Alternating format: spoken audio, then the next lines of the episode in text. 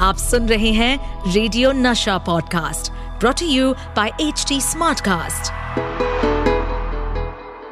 welcome to crazy for Kishore season two मैं हूँ आपका होस्ट एंड दोस्त Amit Kumar.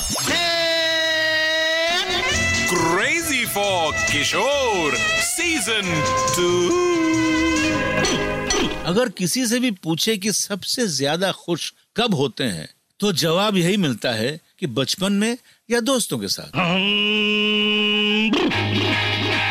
कभी सोचा है ऐसा क्यों होता है? अरे भाई, दोस्तों के सामने तो पागलपंती भी चलती है। वहाँ समझदार बनने की ज़रूरत ही नहीं होती। मैं तो बोलता हूँ कि लाइफ में हमेशा थोड़ा पागलपन होना ही चाहिए। पागलपन मतलब बेफिक्री। अब बाबा की मूवीज़ देख लीजिए ना।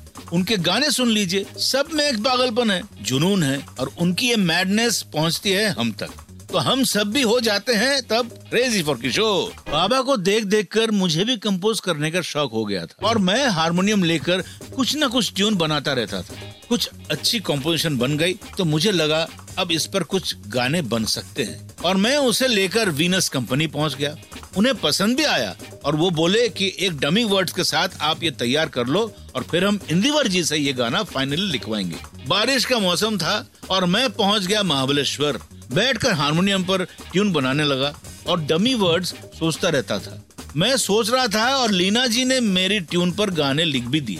बस हम रिकॉर्ड करके पहुँच गए विनस के ऑफ़िस और बुलाया गया इंदिवर जी को गाना सुनाने के लिए। लीना जी के लिखे डमी वर्ड्स के साथ जब वो गाने इंदिवर जी ने सुने तो इतना ही बोले कि ये गाना इतना अच्छा लिखा है लीना ने कि मैं इससे अच्छा लिख ही नहीं सकता भाई। इसके साथ कंटिन्यू करो। बहुत अच्छा लिखा हुआ है। इंदिवर जी ने तो अपनी बात कह दी और कुछ दिन के बाद वीनस वालों ने अपनी बात भी कह दी और बैकआउट कर गए। लेकिन अब मैं लिरिक्स और म्यूज़िक को लेकर श्योर था। तो भाग दौड़ शुरू हो गई। और पैन म्यूज़िक के सीईओ और काफ़ी चक्कर काटने के बाद पैन म्यूज़िक के CEO CV Pandit ji album के लिए तैयार हुए उनको ये हमारा मैड आइडिया बहुत अच्छा लगा। उनके आइडिया पर ही हमने इसमें एक पॉलिटिकल सटायर सॉन्ग भी ऐड की दिस ऑल मैडनेस और एल्बम का काम शुरू हो गया, जिसका हिस्सा बने आर डी बर्मन भी।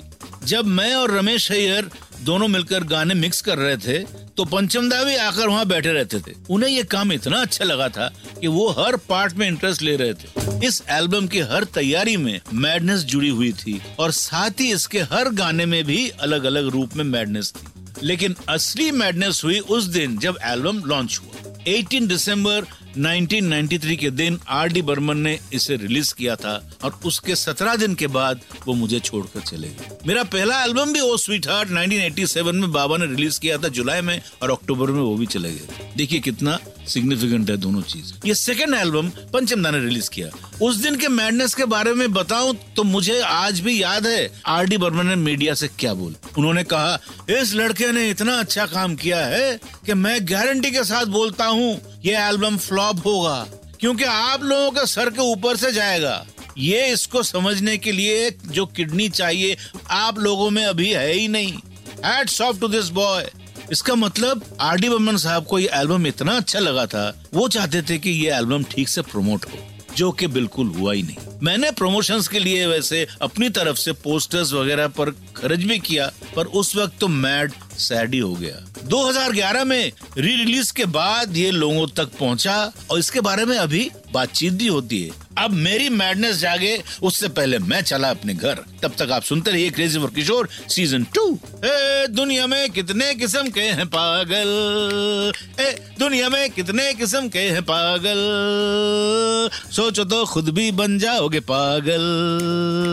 तारा रे दा दा रा दा दा तेरा रा दा पर पर टा टा फुर्रा। इस पॉडकास्ट पर अपडेटेड रहने के लिए हमें फॉलो करें एट एच डी हम सारे मेजर सोशल मीडिया प्लेटफॉर्म पर मौजूद हैं। और और ऐसे पॉडकास्ट सुनने के लिए log on to W W W dot H D smartcast dot com